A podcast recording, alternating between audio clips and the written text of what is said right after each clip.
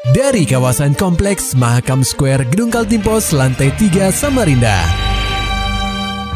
96,8 KPFM Kita akan ikuti program KP Flash News.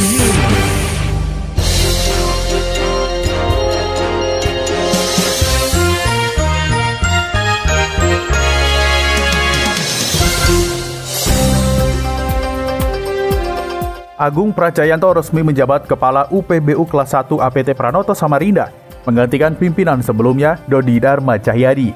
Laporan selengkapnya akan disampaikan oleh reporter KPFM Samarinda, Muhammad Nur Fajar. Pendengar KP, pucuk pimpinan unit pengelola bandar udara atau UPBU kelas 1 APT Pranoto Samarinda resmi berganti. Proses serah terima jabatan atau sertijab dilakukan di kantor UPBU kelas 1 APT Pranoto Samarinda pada Kamis 27 Agustus 2020 dengan dihadiri Dodi Dharma Cahyadi selaku pimpinan lama dan Agung Pracayanto sebagai penggantinya. Saat konferensi pers, Dodi menuturkan, dirinya merasa bangga pernah memimpin di Bandara Kebanggaan Publik Kota Tepian ini, meski masih banyak kekurangan. Dodi berharap agar penerusnya bisa menyelesaikan pekerjaan yang tertunda. Uh, prinsipnya saya mohon didukung aja dan saya mengucapkan terima kasih yang sebesar-besarnya kepada saudara-saudara semuanya di sini kan gitu kan yang selama ini support saya dan teman-teman semuanya. Tidak ada apa istilahnya perpisahan karena perpisahan. Lo saya ya kan gitu kan. Kalau berpisah itu sudah kita mau ke mana? Istilahnya gitu. Kita tidak tapi saya tetap bertugas jika benar umur suatu saat pun kita akan bertemu gitu kan. Sementara itu, Kepala UPBU kelas 1 APT Pranato Samarinda, Agung Pracayanto, mengaku telah berdiskusi dengan Dodi terkait program yang akan dicanangkan ke depannya. Dirinya pun mensyukuri bahwa pendahulunya memiliki program yang sangat bagus, sehingga dia ingin melanjutkan apa yang sudah diperjuangkan oleh Dodi. Kami mengenal Pak Dodi sudah lama, program-programnya sudah bagus, jadi pada kesempatan ini kami saya pribadi dengan didukung oleh teman-teman struktural yang lainnya uh, akan meneruskan apa yang sudah dilakukan oleh Pak Dodi. Jadi Pak Dodi juga sudah berpengalaman, jadi saya juga tidak tidak selalu akan uh, tidak betul tidak sampai di sini saja, tapi juga selalu saya juga uh, berkoordinasi dengan beliau uh, sehingga uh, PBU Aji Pangeran Tunggu Namato Samarinda ini uh, semakin berkembang. Agung menyampaikan, dalam waktu dekat, pihaknya akan menyambangi Gubernur Kaltim dan Wali Kota Samarinda untuk berbagi pendapat mengenai program pengembangan Bandara APT Pranoto. KPFM Samarinda, Muhammad Nur Fajar melaporkan.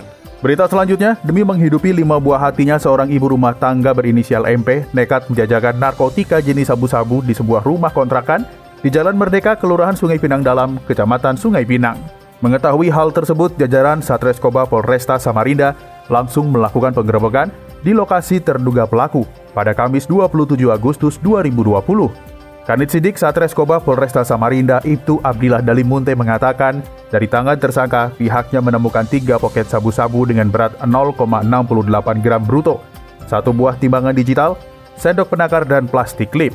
Ah, timbangan. Ada plastik ya?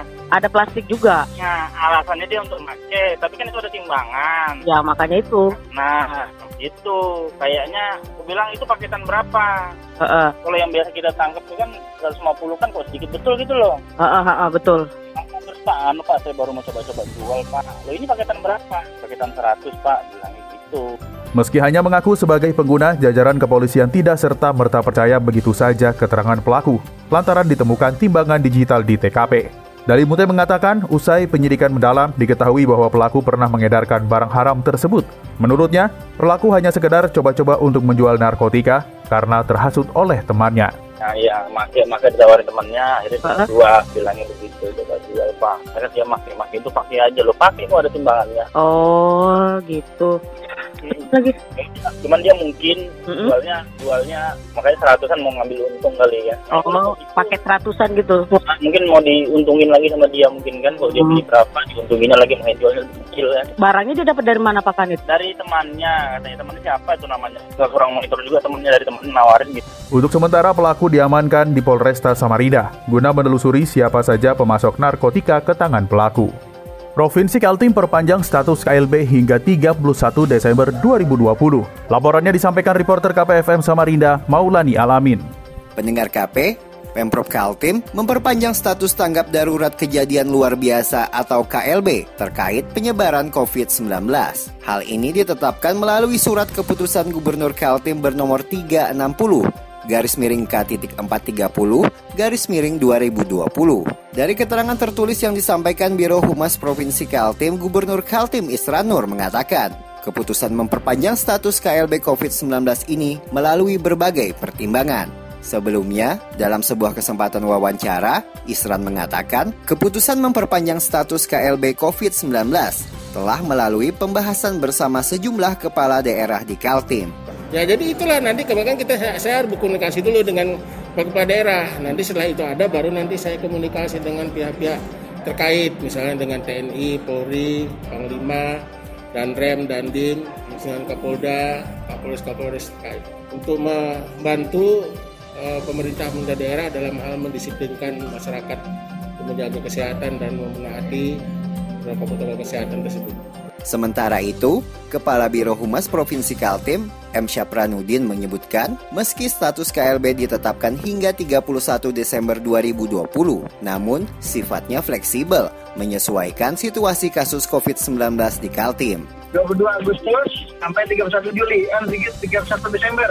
Oke, siap. Berarti kalau dengan dengan berlakunya status KLB ini yang apa namanya kebijakan yang realokasi anggaran apa segala itu masih bisa dilakukan lagi, Pak ya? Ya, bisa kemungkinan. Hmm. Karena Siap, siap. Pertimbangannya apa Pak dari gubernur untuk memperpanjang status KLB ini Pak? Kondisi kasusnya ini, COVID-nya belum mana, ada tanda-tanda meredah. Diketahui, keputusan tersebut memperhatikan instruksi Presiden nomor 6 tahun 2020 tentang peningkatan disiplin dan penegakan hukum protokol kesehatan dalam pencegahan dan pengendalian COVID-19. KPFM Samarinda, Maulani Al-Amin melaporkan. Berita selanjutnya, di masa pandemi saat ini, tidak sedikit masyarakat kehilangan pekerjaan dan penghasilan. Guna menekan tingginya angka pengangguran di Kaltim, pemerintah harus menciptakan wirausahawan produktif. Anggota DPRD Kaltim, Romadoni Putra Pratama mengatakan, wirausahawan produktif tersebut dapat diciptakan salah satunya dengan cara menggelar program pelatihan kewirausahaan. Politikus muda PDI Perjuangan ini mengatakan, pemerintah perlu melakukan kegiatan pelatihan peningkatan kualitas dan produktivitas tenaga kerja secara rutin di daerah-daerah. Doni Sapan akrabnya mencontohkan salah satu cara mengembangkan wira usaha yang produktif yakni dengan membuat produk olahan berbahan ikan sehingga sumber daya lokal dapat menjadi produk-produk bernilai tambah dengan tingkat daya saing yang baik. Dengan adanya program pelatihan tersebut, Doni berharap dapat membuka peluang kerja baru dari usaha-usaha yang dijalankan wirausahawan produktif yang baru. Menurut Doni, banyak peluang untuk melakukan kegiatan ekonomi khususnya di bidang usaha, namun masyarakat masih banyak yang kurang menyadari itu. Dengan adanya wirausaha, maka perubahan ekonomi akan membaik dan memperbaiki pendapatan suatu daerah. Pendengar KP, Himpunan Pengusaha Muda Indonesia atau HIPMI Kaltim bakal menggelar musyawarah daerah atau MUSDA ke-16. Salah satu agenda yang dibahas dalam acara tersebut adalah mencari ketua baru masa kerja 2020-2023. Pada Kamis 27 Agustus 2020, rangkaian kegiatan adalah pengambilan formulir pendaftaran calon ketua BPD HIPMI Kaltim, bertempat di Hotel Selika Lantai 3, Jalan Bayangkara Samarinda. Ketua SC Musda HIPMI Kaltim ke-16 Fartur Rahman mengatakan sebelumnya sudah ada empat orang yang mengambil berkas pendaftaran. Mereka adalah Bakri Hadi, Andi Wijaya, Oni Fahrisni, dan Zainal Abidin. Ya, jadi kita kan ada buka tahapan dari tanggal 21 sampai tanggal 27 jadi eh, ada empat pendaftar terus tanggal 27 hari ini terakhir dan yang mengembalikan baru eh, Bakri Hadi. Mungkin tiga calon lainnya sore ini juga atau mungkin malam karena kita tutup malam ini jam 11.59 seperti itu.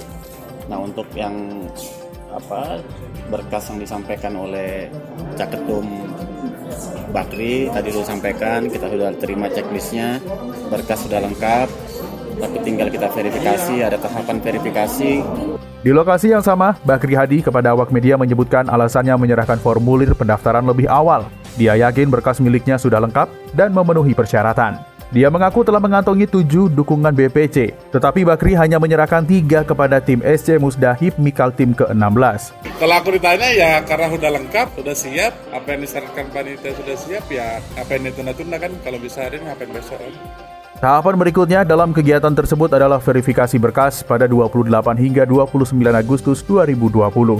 Kemudian pengumuman calon terpilih pada 30 Agustus 2020.